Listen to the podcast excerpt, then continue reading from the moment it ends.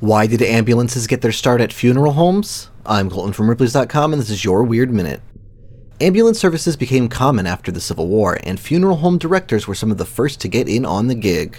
In the early days, the life saving vehicles were powered by horses and featured sparse equipment, usually just a stretcher, blanket, and some whiskey to numb the pain.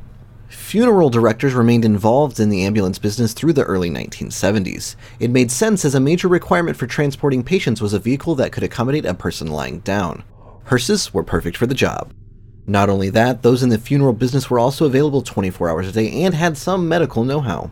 Hearses served as both vehicles to transport coffins to funerals and to take sick and injured individuals to hospitals. These vehicles required just a few quick changes to serve one purpose or the other. By the 1960s, more than 50% of ambulances were hearses, station wagons, trucks, and vans. For more about funeral home ambulances, head to Ripley's.com, rate the Weird Minute if you haven't already, and tune in tomorrow for another Minute of Odd.